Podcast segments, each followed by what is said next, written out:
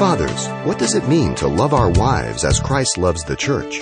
Well, today, Pastor Xavier Reese of Calvary Chapel, Pasadena discusses the simple truths about the father's role and responsibility as we see that love is at the heart of God's plan for the family.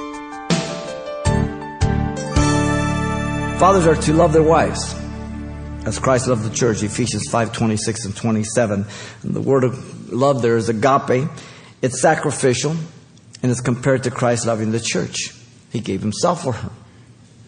Love is uh, selfless, describing the relationship of Christ to the church and the husband to the wife. Love has a goal to be sufficient for all the things that Christ calls that person to fulfill by the washing of the water by the word. It's never apart from himself, but from the word of God. This is the source. This is the revelation of God. And love is always the motive behind anything I'm to do as a father towards my wife, as my children are looking. My commitment is in the fruit of the Spirit, agape love, Galatians 5.22. I do it because I love God and I'm obedient to God and therefore His love is the source of my action towards others, primarily my wife in this context. And so the Word is the means of the promises and the provisions made alive by the Spirit of God. It isn't because I'm so good, it's because God's Spirit is in me I have the mind of Christ, I have the Word of God, and I am busted. I cannot give excuses. You have no excuses. It's you and God.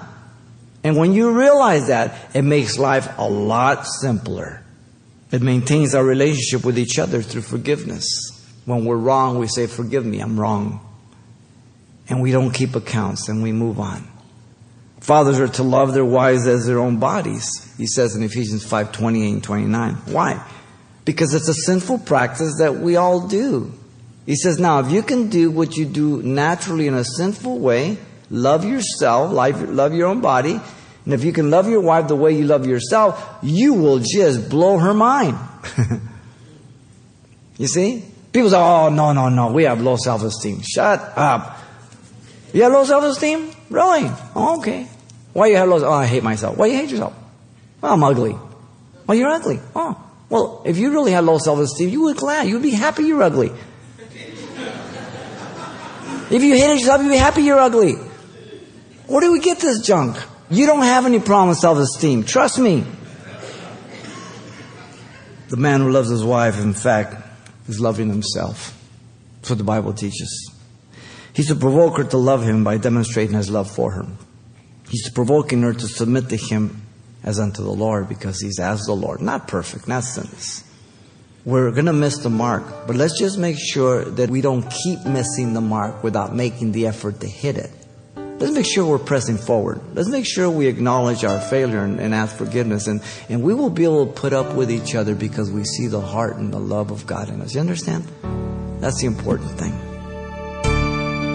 You've been listening to Simple Truths with Pastor Xavier Reese, a daily devotional of the enriching and precious truths found in God's Word.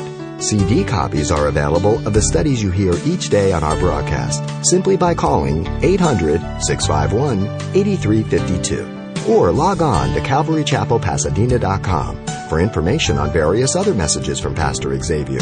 There, you'll also get information on our weekly services, announcements, even hear this program again at the radio listings link. It's all at CalvaryChapelPasadena.com. And join us next time for more simple truths.